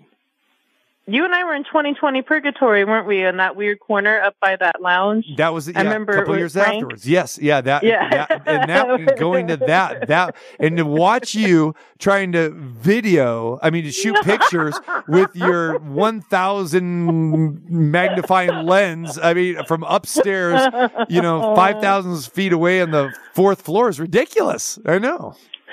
Yeah, I did get some quality shots of Fleury yeah, from there. Yeah. I really did Wow, I bet. back then. I bet. Yeah. But so yeah, I mean, I know what you're talking about. So now, hey, where you been? Well, we got this thing. We got football. We got basketball. You know, we got all this other stuff going Lacrosse? on. So uh, yeah. Well. Desert Dog. Oh, jeez. Yeah, but it's great. We love it here. I mean, this is why we do what we do, right? Playing something. Yeah, hell yeah. All right. Hell to the yeah, she says. Heidi Fang. Yeah, exactly. I couldn't even hold that one back. I thought, is this bad for radio? No, no, no. word? It's fine. It, it's it's only bad when you're in church. Now the question is, were you in church last Saturday or Sunday to go see Derek Carr? Because again, you, you're like the Raiders roving reporter here. Derek Carr spoke a, a- at the church. And I don't know if he really dropped any, um, you know, riveting news or it was more just a, uh, you know, speaking, you know, to the power there. But, uh, I know you covered it or wrote about it. Uh, give us your take here. Yeah, so I'll start with this. There was a whole uh, men's prayer that's private for men, so I couldn't go to that. Um, Wait, have they not they- met you before? You're one of the boys. What are you talking about? To be like that because that's what my friends say. They That's my boy, Heidi. H. That's H Fang. That's a fanger. Sometimes they forget because of how we talk and Right? You know how we hang out. What? They just you know they don't hold back on their boy talk, you Right. know, man talk, What? whatever. You wear a And bra? they- they forget I, I didn't know you wore a bra. What are you talking about?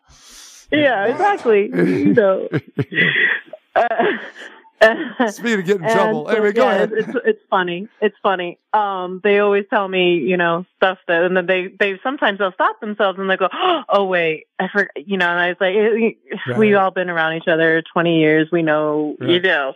But um, so anyhow, they had like a private thing where he spoke to just the men first, um, about you know where his head was at direction and things like that. Um, and then they had the open service for everybody. Um, I'm not exactly familiar. I'm sorry. I, I'll be completely honest. I'm just not 100% like the most ultra religious person in the world. Right.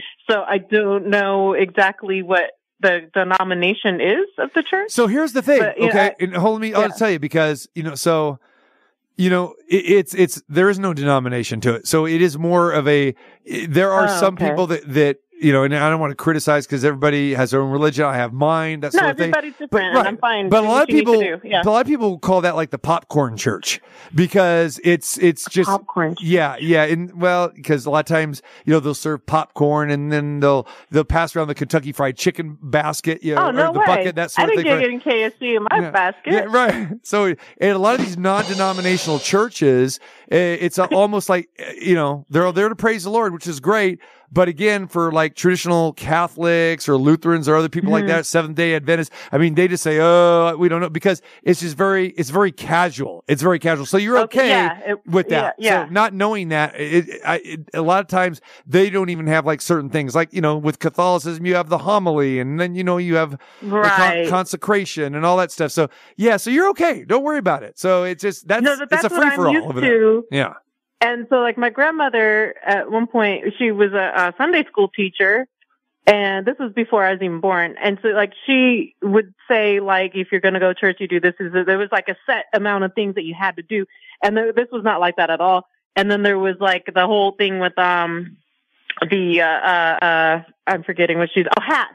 This is I went I went in I didn't go to the church. I was online and I was doing the feed. Yeah. So um I, was just running a feed to record it for the review journal, and I had permission from the church to do so, which was nice. But they um they had um like guys in there with hats, and so when you said the popcorn, that makes more sense to me now because I never seen a church where people wore hats. I've been to a lot of different services with different friends for different things. Yeah, and I, have never seen people wearing hats in church. And I was like, what yeah. the heck? Yeah, no, it's So it- there's a lot of hats. It, it's more. it's really more praise and worship than than anything. I, I think if if you want to try to sum it up there, I think that's what it is. Okay, I haven't yeah. been, but I Oh, mean, so you know, yeah, yeah. Back to Yeah, Carr. What Carr say anything? Yeah. he, he, uh, first of all, is very motivational. And it's interesting when you see different sides of somebody because person that he is when he's at the podium inside the Raiders facility, it's not that he doesn't seem sure of himself, but it was like he's just Derek. Right? And it just Derek Carr, he's the quarterback. And then you go and you see him in this kind of a setting and he's a very like, um, just commanding personality. And I never saw that at the podium, you know, and I wonder too, like what, what was he like really? Cause we only got one year of full locker room access. So when we were in, uh, Alameda at the headquarters there, cause I covered the team as well, like I didn't have, um, the access at that time because of the phase of my career to the locker room. I was just like a photographer. So when I was just doing photography, I you, the no cameras are allowed in the locker room, so you just don't go Right, in. right. And there was I think a couple occasions where I did, and like post game we did, but it, depending on the you know how the game went, you get one kind of locker room when they lose, you get another when they win. Derek was always at the podium regardless, so Yep. you never really saw him in the locker room.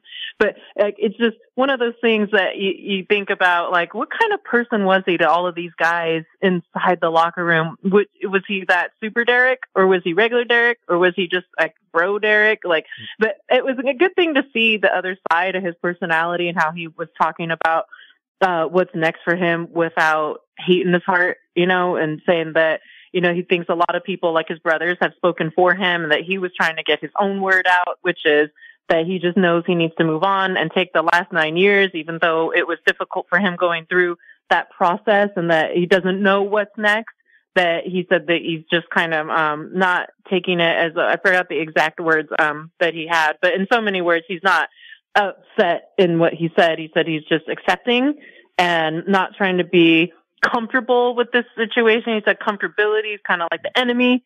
And now he knows that he can't be comfortable in what he, his role was and that he's got to move on and uh, accept the different bumps that are going to happen along the road. So when you hear all of that broken down, it was really, uh, kind of nice to, to see how he's dealing with it. Everybody has their own process. If he needs, you know, Jesus, God, and to preach all about it to, for him to accept and harness and move on and know what he needs to do in his heart, then I'm all for that. But, you know, there's other people have different ways. Like some people go on ESPN and give an interview to Ian Rapoport, you know, but it's like other guys would do it at church.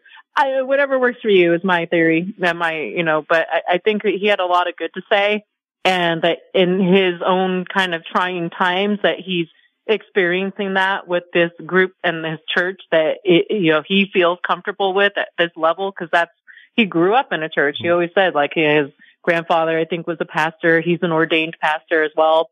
So it's uh how I think he likes to feel through and work through his issues. And, you know, the fact that he put it out there for the public to hear was, I think, good as Yeah. well for other people who needed that kind of closure. And he went to a Christian high school too. You got to remember that he went to uh, Mhm. that that type Yeah. of of you know you know school there. Um, did he leave the door open at all, slightly open, that he could return? Negative. Okay. Okay. No, Yeah. I don't get that at all. I think if there's some crazy, crazy, serious situation. Now, remember though, the money becomes guaranteed, right?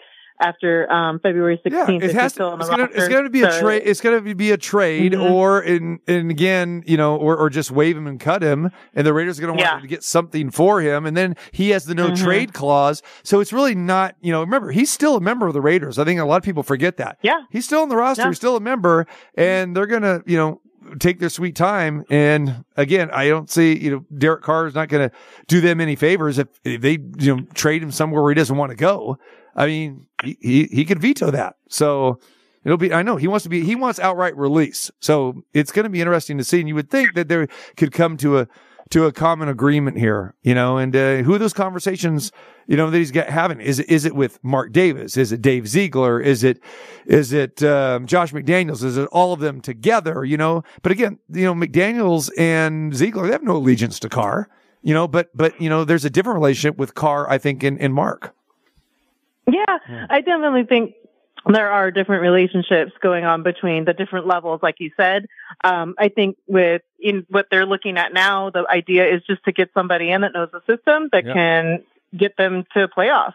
And ideally a win in the playoffs and ideally even more a Super Bowl, right? so when you hear about the no trade clause, that's always an interesting thing because that gives Carr kind of full autonomy over how he directs and drives his ship to where he needs to go, what's next, next best for him. Um, and that was probably a smart thing by them to do that. But even if you get cut and the Raiders, I think would get a dead cap hit of somewhere in the neighborhood of five to seven million. I'm not exactly sure. I forgot about, uh, the exact number, but I know it's right in that neighborhood. So, and it's not too terrible of a hit, uh, what they would do, uh, with, you know, money wise and how it would affect the cap. So I, I feel like for the Raiders, the best case scenario, if you can't get any good value back for Carr and that you don't have somebody that's going to willingly inherit the hundred, you know, 20 plus million that remains on that contract, then you're going to have to think about, well, can we just, you know, part, cut our ties and then move on? And I think they have a three day window from the Super Bowl in which to do so, um, after the Super Bowl. And then they can try to go, uh, into the next phase of, you know, courting the next, uh, quarterback, which a lot of people keep buzzing the name Tom Brady around. Jimmy Garoppolo has been buzzing around. Why? Because they still have con, you know, connection with the system. Um, and I think that if you have though somebody like Lamar Jackson or the opportunity to get him or what happens with Aaron Rodgers, of course, I think Rodgers and Brady are both a little on the older side, so you'd only have you know a couple of years maybe with them. Do they come? How does it work with their contract? You know, obviously Brady a free agent, but with Aaron Rodgers' case, it's different. So those are things where I think you, you really have to evaluate what the best option is for you out there. I'm sure a lot of people heard Tom Brady's speech after he played the Cowboys and it didn't sound like he was really hanging around the Buccaneers Right. facility much longer. He was like, "Yeah, I'm good, peace." but uh, after that that Cowboys outing too, for me, it's like, do these Raiders really, really, really want to invest in Tom Brady after seeing how he took hits? After seeing the performance, there were obviously some misreads on plays, communication, routes, things like that. But on the other hand, there's also, I think, a lot of him kind of throwing it into the dirt, tossing it away. I know his offensive line isn't what it was and all of that. I get it. But at the same time, how much of that was just what he has left versus the scenario that he's in? You know what I mean? So it's like, I, I'm trying to get a handle on Yeah. what exactly he has left because there weren't a lot of games that he had with multiple touchdowns that he was throwing. And I get that his offensive line was decimated, but at the same time, you know, it's like if you're putting up all those passing yards, how do you not equate it to touchdowns in the red zone? She's Heidi Fang. Catch her, LasVegasReviewJournal.com. She's got videos. She's got TikTok. You got TikTok going? Huh? You got TikTok you out know there? you're playing Los Tucanes de Tijuana? I have, but I never do anything with it. I'm kind of a voyeur until I figure it out. I gotcha. you. All I right. don't know what to post. What do I TikTok about? I don't- Dancing to Los Tucanes de Tijuana? That would be good. Or you know, La Chona. uh, summarize the the Raiders season with a, uh, a a a lyric, a dance, a song. That's that's your TikTok. That's your TikTok breakout. There it is. Heidi Fang What I summarizes the do? Raiders season. I'm dancing to La Chona. There you go. We're out of here, girl. We appreciate you taking the time and joining us. Uh, we will have to do more nonsense with you again very, very soon. Okay. You got it. And Ciao this forever. was this was uninterrupted too. It's out, outstanding. No kids, no no uh, security guards, He's here. patrons. I know. He's out there. I just got him a Mario track to keep racing on. Goodbye, girl. We'll see you later. Bye, later. Heidi Fang. want to thank her, Steve Beuerlein, Trevor Matich. Miss any part of the show, you know where to go. TCMartinShow.com. y la gente le grita. No hay mejor que la chona para la quebradita. muchachonas se mueven al ritmo que le toca.